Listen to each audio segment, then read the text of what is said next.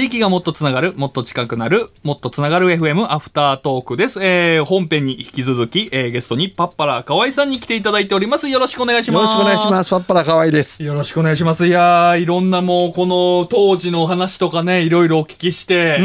すごいまだまだもう興奮冷めやらぬなんですけれども、ちょっと本編申し訳なかったのが、そのパッパラー河合さん自身のご自身の活動の話をちょっと、入りきらなくて。そうでしたか？ちょっと触れさせていただいたんですけれども、最後の方にね、ライブやるよとかね。はい。先週末のね、この24時間テレビとか、ランナーをね、熱唱されて、1988年のリリースから、31年経った名曲を、蘇らせたきっかけ、このあたりもね、ちょっとお聞きしていきたかったんですけれども、ちょっとなので、アフタートークで、そのあたり掘り下げていきたいと思います。わかりました。はい。どうなんでしょうか、このね、令和元年に歌うランナーには、どんな思いが込められてるんでしょうか？そうですね。だから、俺と、その、河合と中野の思いとしては、なんだろうな、やっぱね、デビューして35年でしょ？はい。これね、23の時デビューしたんですよ。はい、でその時っていうのは、やっぱ35年後のことってのは分からないんですよね。そうですよね。それはそうです。デビューする時っていうのは、はい、2,3 年頑張れればいいやと思ってデビューするんですよね。でバンド始めた時っていうのは、はい、そのデビューできればいいやって始めるわけですよ。はい、で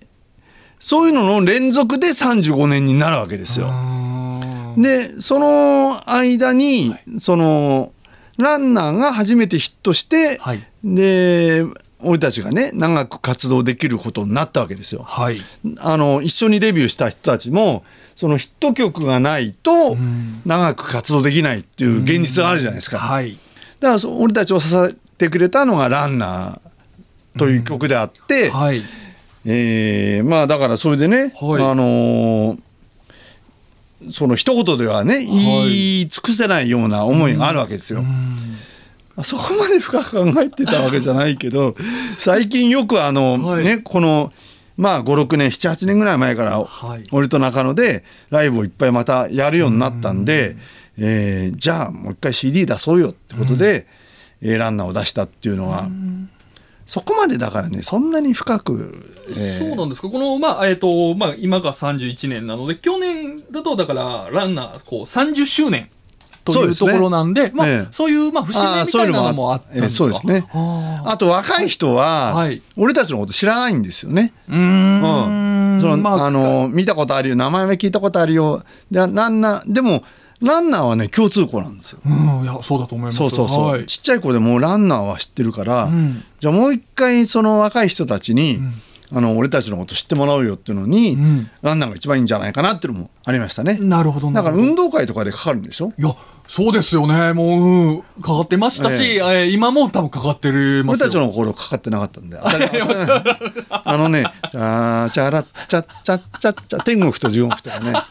天国と地獄だっけ とかね、そういうのがそれはそうですね。なるほどなるほど。じゃあ、今後の活動、今後どうされていくのかっていうのが、直近のね、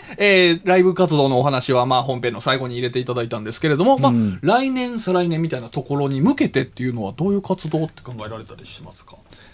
すごい長い目で見ると、やっぱ70、80までね、中野とねやりたいねって話はしてるんですけれども、もう来年60なの、還暦なんですよ。還暦といったらやっぱ何かもうやらざるを得ないだろうというところで、何かをやろうかなとは思ってますけど。いやー、すごいな。還暦ですからね。何がいいですかね。なんでしょう、まだ決めてないんですけどね。じゃ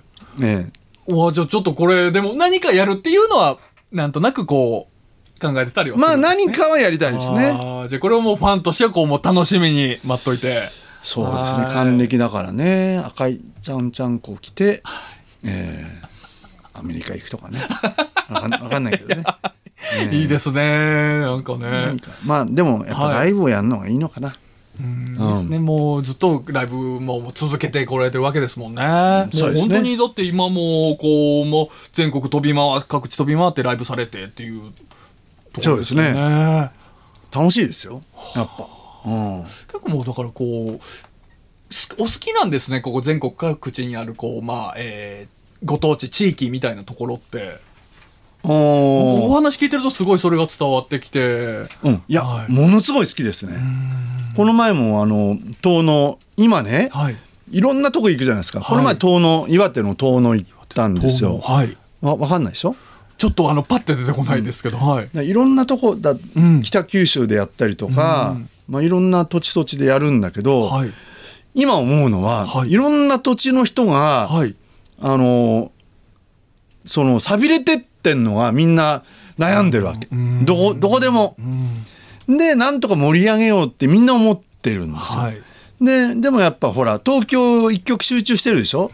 うん、で人が少ないからって盛り上げようとしてる、はい、でものすごい若い人が頑張ってどこでもそうなん、はい、もうどこでも人が足りない、うん、でどこでも盛り上げたい、うんでもその物理的に人が減ってるからなかなかうまくいかない、うん、でその苦しんでるっていうところで俺たちが行って演奏して、まあ、ちょっとでも盛り上げればいいな、うん、でお話ししたりしてみんな頑張ってるなと思ってすごいな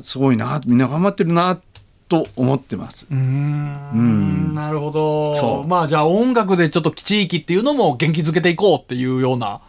思いもあったりして。そうですね、まあ、そんな音楽なんてそんな大した、まあね、力にはなんないかもしれない、息抜きにはなりますよね。そんなことないですよ。いやいや力もらってる人も特にもうまあ、そう言ってもらえると嬉しいんですけれども、まあはい、本当にそうですね、うん、でもやっぱね、本当になんだろうな、若い人はその都会に出てって戻ってこないんですよっていうのがものすごい多いんですよ、うん、あいろんな、まあ、どこの地域もそうでしょうね。そうどこもそうだから、はいうん、そういう悩みがないのは東京だけで、あそうこれ不思議な話ですけど、まあ、自分自身もまあちょっと地方から出てきてっていうところがあるので、和歌山でしょ。僕和歌山です。和歌山帰ってます？和歌山何年かに1回ちょっとそれはダメそれはね、いやでも好きなんですよ。好きなんです僕も和歌山、はい、好きなんですよ、うん、そういや、はい、好きなのは分かるけど、はいもうちょっと帰ろうよ。いやでもちょっと和歌山ってね、うん、行きづらいのはあるんですよ東京からやっぱり日本列島で言うと、うん、こう和歌山の先って何もないんですよ。もう海なしかなくて、日本列島のこの飛び出てる部分なので、だから例えば大阪とかだったらどっかその九州の方行くついでに寄れたりってするんですけど、はいはいはい、白浜とかあるんだっけ？そうです。白浜がはいあるんですけれども、まあだから和歌山に帰ろうと思うととにかくなんかこう和歌山に行くっていう時しかなかったりするので。数年に1回は少なすぎるよちょっと。少なすぎますかね。いや少ないって。いやでもなかなか行きづらいんですよ本当これ分かってほしい。でも帰ってる方だとは僕は思います、はい僕はもう本当にいやでも好きです。本当に好きなんで食べ物とかもやっぱりねもう和歌山の食べ物の下になってるんですよね。和歌山帰って食べるもの全部美味しいなと思うんですけどじゃあ帰ればいいじゃんこれまた不思議な、ね、和歌山ラーメンってあるよね。和歌山ラーメンこれも有名です。これね俺ね一時ラーメンに凝ったことがあって、はい、和歌山ラーメンで食べたんですよ、はいよく分かんなかった。ただの醤油ラーメンにしか感じなかった。いや違うちょっとそこにこう豚骨というかこう重臭さみたいなのが入ってきて、あそうなんだ。豚骨醤油みたいな。豚骨入ってるんですか？言うとねそうなんですよ。豚骨醤油みたいな感じなんですけれども、厳密とまたこのあたりもまた違ってみたいなのがあって、そうなんだ。そうなんですよ。それでやっぱ美味しいなと思いながら。和歌山ラーメンは、はい、東京で食べられるんですか？食べれないんですよ。食べれないんだ。あるん。ですけどやっぱりねなんでしょう雰囲気もあると思うんですけれども、うん、ちょっとやっぱなんか違うんですよね。和歌山で食べた方がいいの？美味しいんですよね。和歌山ラーメンっていうカップ麺はないの？あります。それはあるんだ。ありますけどもまあカップ麺も美味しいんですけどカップ麺はカップ麺じゃないですか、はいはいはい、なのでちょっと違ってっていうところがあって。じゃあ帰んなさいよそこまで思い入れあんなら帰んなさいよ。確かにちょっともう帰りますもう帰りますわ。はい帰ります。本当に今でもちょっとラーメンのお話が出たんですけれども、まあラーメンの流れで言いますとやっぱりラーメンはいもうラーメンと同じぐらいこう人気の食べ物といえばカレーで。でカレーって今ちょっとブームになってるでしょ。そうですねまあスパイスカレーとかって結構人気だったりしますよね今、うん、この前もね、はい、NHK のサラメシってあるじゃないですか、はい、あれでカレー特集やってましたよ。あもう一本もまるまるカレー特集。そうそうそう。なんかあと大阪でもカレー戦争とかなってるんでしょ、うん、はい、はいはいで、まあ、うん。まあ、カレーはね、もうずっとまあ、ブームっちゃブームですけども。まあ、そうですね。はい。多分、まあ、スパイスカレーっていうジャンルは結構今人気になってきてるっていうの。スパイスカレーってどういうこと？だってカレーはスパイスが入ってるじゃないですか。はい、いや、そうなんですけど、こう、なんか、あれ、なんて言ったらいいんでしょう。いわゆる、このあたり小麦粉が入ってない系かな。そうです。もうこのあたり食べ物のことはこの天谷さんに聞いた方がいいかもしれないんですけど、そういうね天谷さんスパイスカレーとかそのカレーって結構守備範囲ですか？あカレー大好きです。カレー大好きです。はい、キレンジャーです。何言ってるのかな。そうですね。結構でも僕もったりしたカレーも好きなんですけど、はい、確かにこうちょっとシャバシャバした、うん、神保町とか、はい、あっちの方でお茶の水の方とかで食べられる、はい、ああいうちょっとサラサラしたカレーとかも好きで、はいうん、ボンディとかも行ったりしますけど、うん、あとこの間河合さんに、はい、デリーを教えていただいて、うん、デリーこれお店の名前ですか？はい、はい、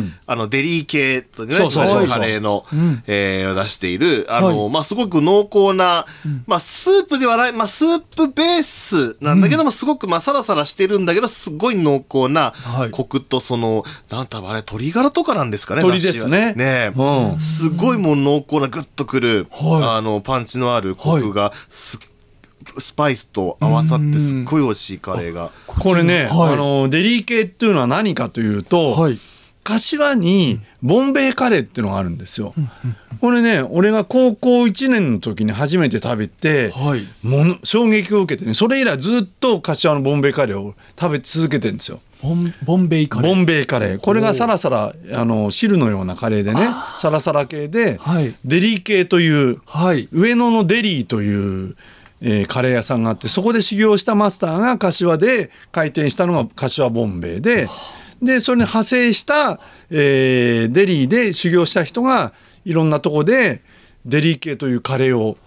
作ってるんですよ。僕も好きなのが新宿の紀伊国屋書店の地下の下にある、うん、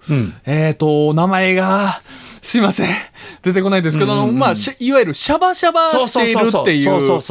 あれそういう系ってことですね、まあ、それが大好きででも分かります僕も好きです、うん、またスープカレーとはちょっと違うんですよね。スープカレーはスープじゃないですか。はいはい、うん、そういうんじゃないんですよ。で要するに小麦粉が入ってないんで、うんこうかけると、はい、さーって全部下に染みてっちゃう、はい、でもそれがまあそういうもんなんで、うんでそれまではね、うん、やっぱ家のカレーを食べてたわけですよ、はいまあ、当然だけど1975年に初めてボンベイカレー、はいうん、それまで15年間っていうのは、うん、お母さんのカレーを家庭のいわゆるカレーでもそれもまあ好きだったんですけど、はい、でそれからもうカレーがもうボンベイカレーになっちゃって、うん、うまいカレーがあるよと言ったら食べに行って、うん、でそれが、うん欧風カレーだとがっかりするんですよね。ああ、なるほどなるほど。まあもちろん欧風カレーこれも美味しいですけれども、いや美味しいんだけど、俺はそのシャバシャバのインドカレーみたいのが好きなんですよ。なるほどなるほど。だから例えばね東京駅、はい、に、はい、なんだろうあれ何カレーだっけかなオリエンタルカレーじゃなくてあるじゃないですか東京駅のすぐ丸の内に大阪でインディアンカレー はい、あれがすごい美味しいよって、はい、食べに行ったんですよ、はい、で行ったらやっぱね欧風カレーだったんですよ。そうですねこうご飯ともう混ぜてる感じのやつですよね。そう、まあ、混ざってはいないんですけど、はい、ドロッとしたのが普通にある、うんまあ、食堂風のカレーで、うんはい、まあ美味しいんだけど、はい、これじゃないんだよなと思うんですよ。でも確かにまあ、はい、もう全部総称してカレーってみんな言いますからそうカレーっつってもいろいろあるんですよ、はい、でねさっきね神田のあたりで、はい、食べるとシャバシャバってね、はい、言ってましたけど、はい神田の方も、うん、いわゆる老舗のカレーっていうのは、うん、欧風カレーが多いんですよね。多いでしょ。どうです？ああ、そうですね、確かに、うん、うん、どうだろうと、確かにと言いつつあれなんですけど、っていうほどそんなに食べてないので、まあ確かにね、適当なことあれですけど、うん、喫茶店のメニューとかで出てくるね、そうそうそうですね、カレーとか、それこそサボールとかね、ああいうのとこのカレーとか、確かに欧風のカレーですね。結構ドロッとした、うん、は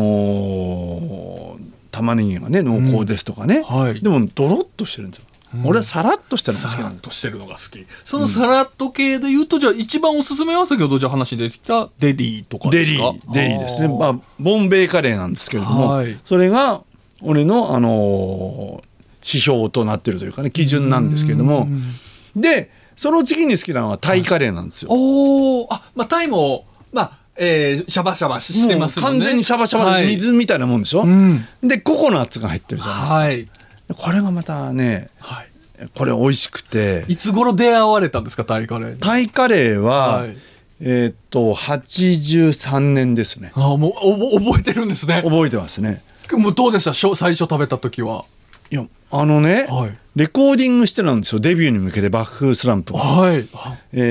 ニーのスタジオで、はい、信濃町にあったんですけれども、はい、そこに、はい、メイアウっていうタイカレー屋さんがあって、タイ人がやってたんですけれども、はい、そこの出前を頼んで食べたら、はい、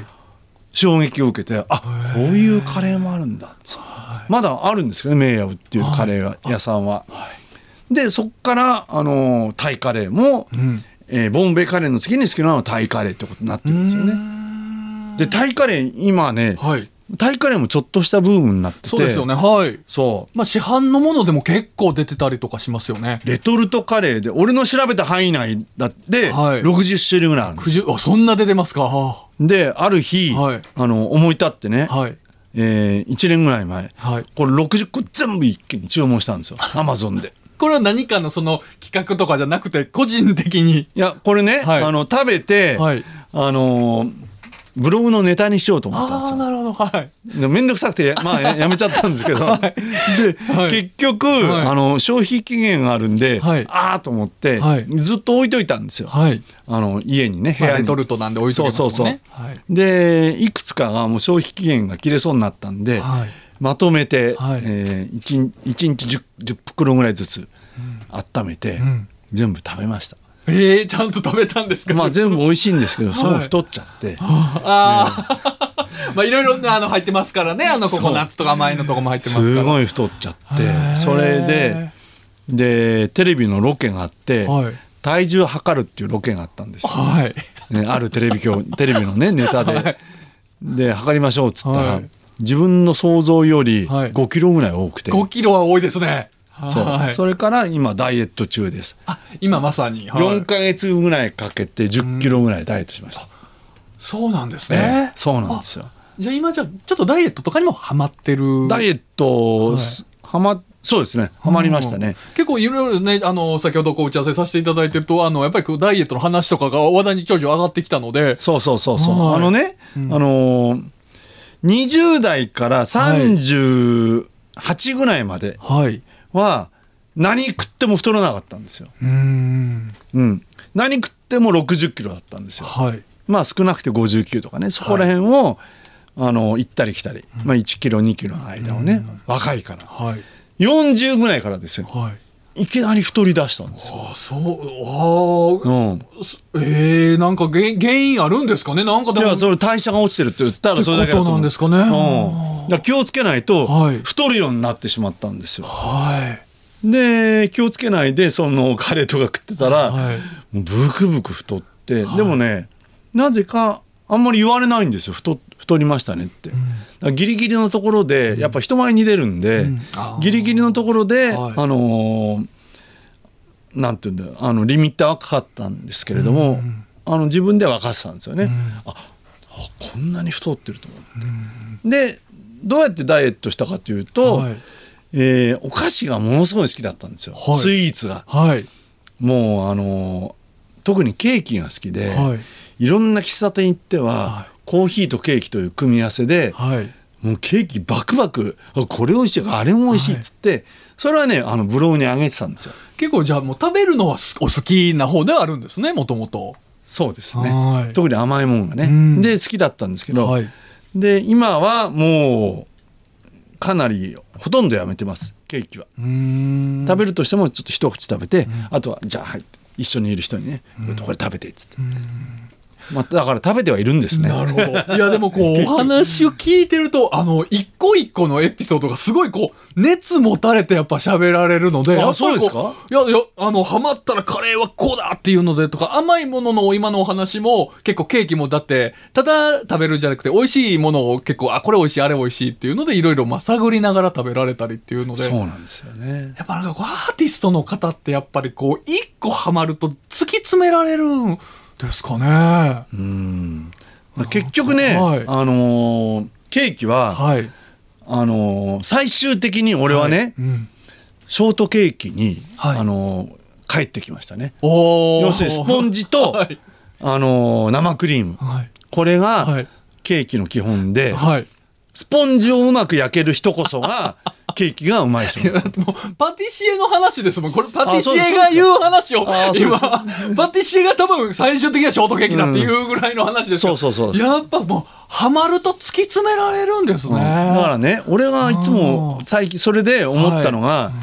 ケーキ教室とか料理教室で、はい、じゃあケーキ作りましょうって言うじゃないですか、はい、じゃあまず最初にスポンジ焼きましょうって言うでしょ、はい、それが一番難しいんですよ。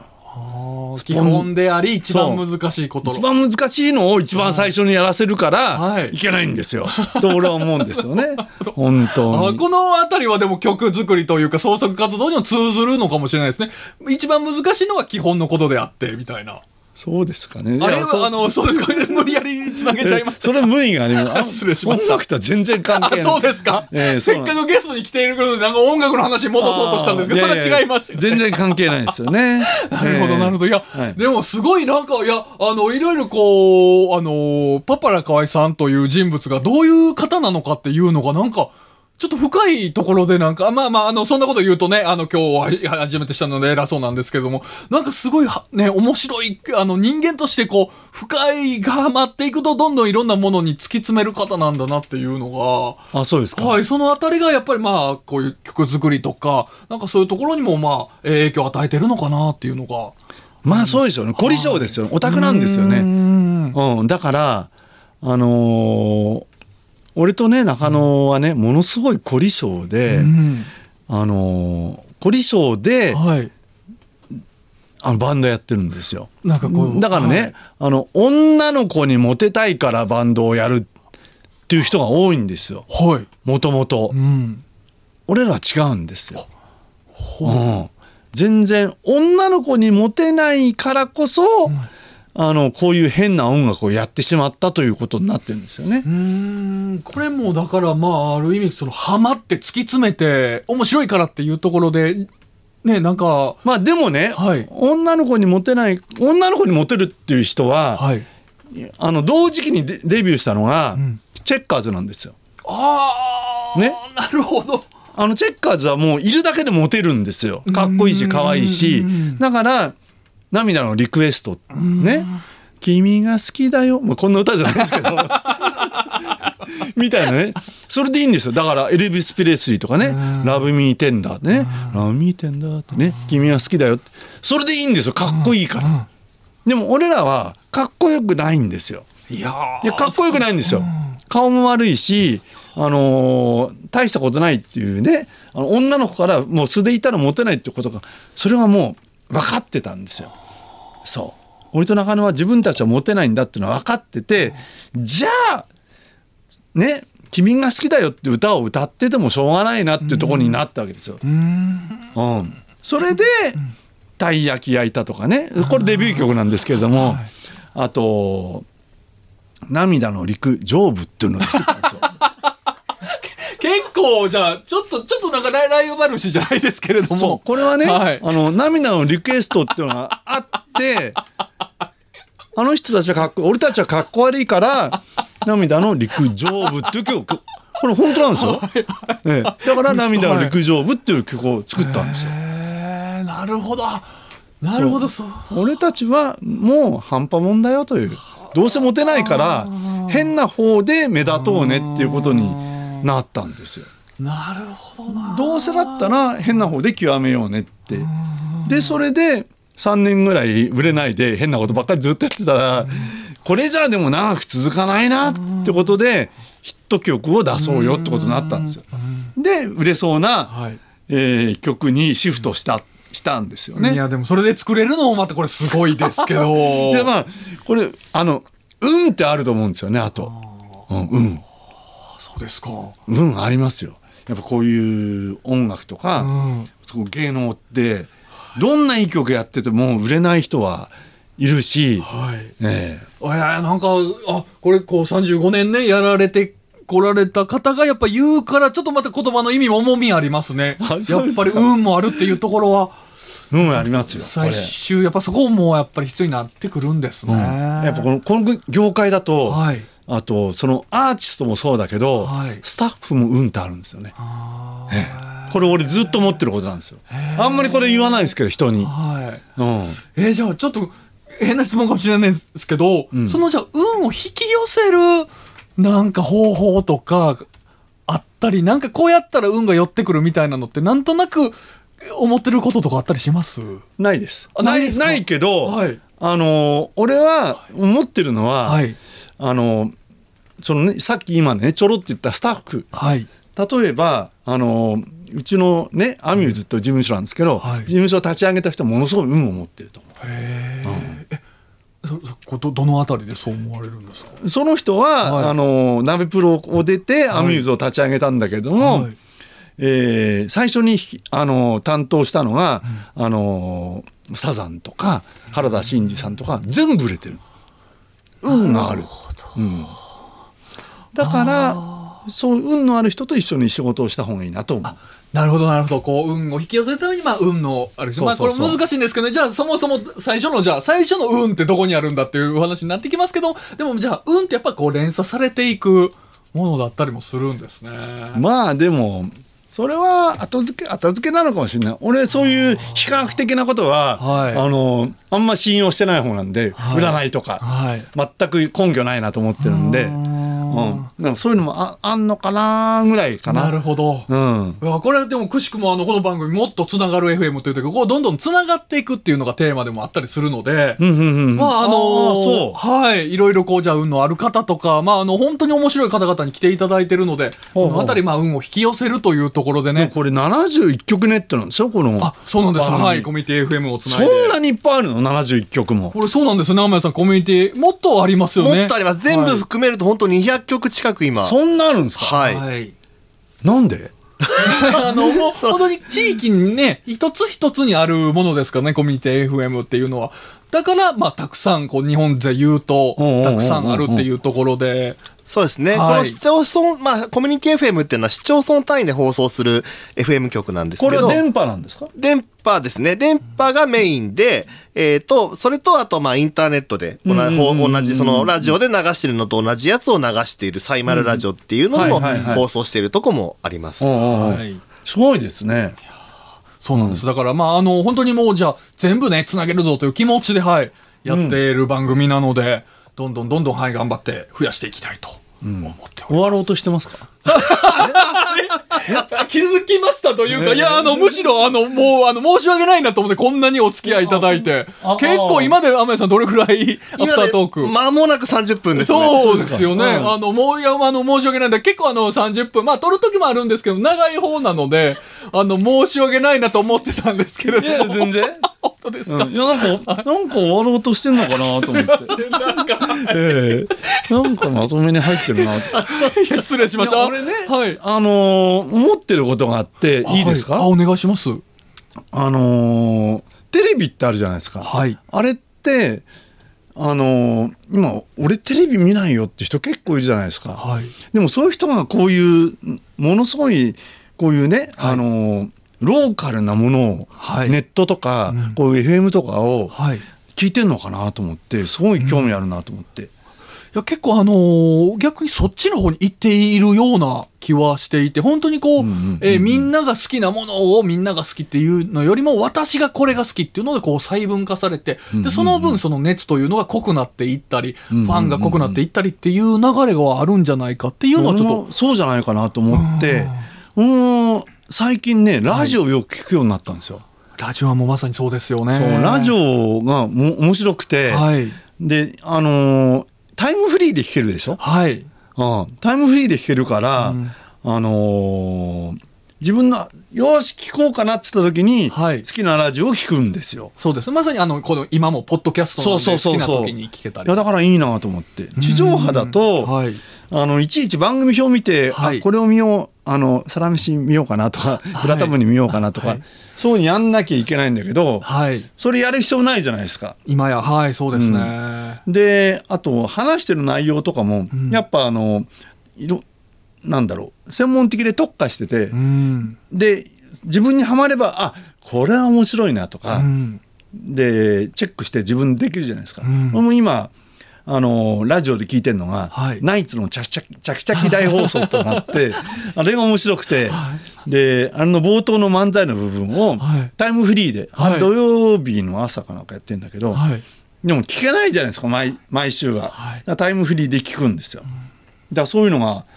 今やっぱそういう時代なのかなと思って。そうですね。だからこれも71曲あるってことは、はいはい、そういう広がりを見せてるんじゃないかなと思って、うん話を振ったら、はい、終わろうとしたんでなんで終わろうとしてるのすいませんそういう失礼しました、はい、そうですね。だからまあ本当にこれ地域それぞれのコミュニティ FM なので、地域の方々がそこにまさに住んでいる方々が住んでいる地域の話を聞いてるっていう、まあ言ってしまうと超こうすごく狭い地域の話ではあるんですけれども、うん、その分みんな熱持って、すごい好きな気持ちを持って聞いてるっていうのがまあ、あると思います。まあ、あとはあれですよね。それがお金になれば一番いいんですよね。はい、そこはまあそうですね。ありますね。うん、でもそんな大金である必要ないじゃないですか。それで回っていけばいいわけだから。あでも確かにそうですね。うん、確かに、はい、と思うんですよね。だからそういうのを大事にしてね。はい。やっていければいいんじゃないかなと。まあ俺は別にそういうのをやる立場じゃないんで。そういう企画力とか全くないんで、皆さんがねそうやんのすごいなと思って。そうですね。も